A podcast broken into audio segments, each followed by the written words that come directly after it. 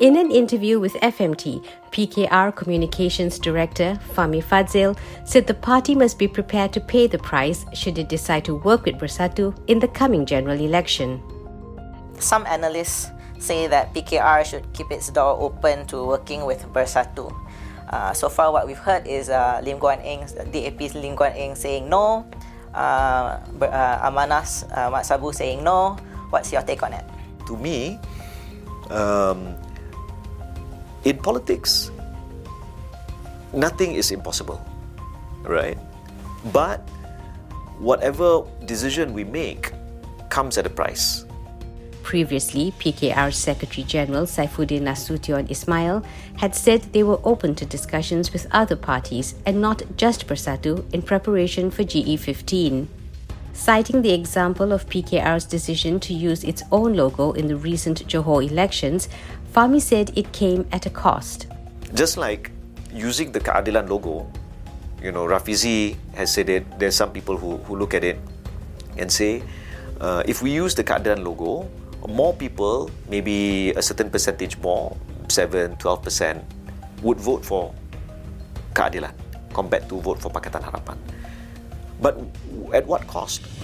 Um, could it be that yes, you gain a little bit more, but you also lose people who want to see a united opposition, right? So there's always this this trade-off. Analyst James Chin of the University of Tasmania's Asia Institute had previously said a PKR Bersatu tie up would help draw support from rural Malay voters. Fahmi said there were many factors to consider before PKR could decide to work with Bersatu.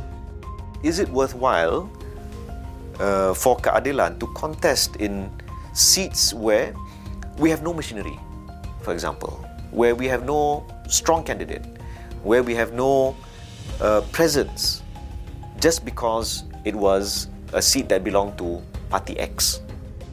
Another factor to consider, he said, was the fate of PH, especially since DAP and Amanah had closed the door on working with Bersatu. DAP chairman Lim Guan Eng and Amanah president Muhammad Sabu have stated their stance against working with Bersatu, one of the main parties behind the Sheraton move, which ultimately led to the PH administration's downfall. Asked what would happen to PH should PKR decide to cooperate with Bersatu, he said the matter had not been discussed within the party. If I could just rewind back a bit on uh, working with Bersatu. You know, so big, so since you know DAP Lim Guan Eng said no, um, Mat Sabu said no for Amanah. If PKR, you know, like you said, nothing is impossible, right? If PKR decides to work with Bersatu, what does that spell for the coalition?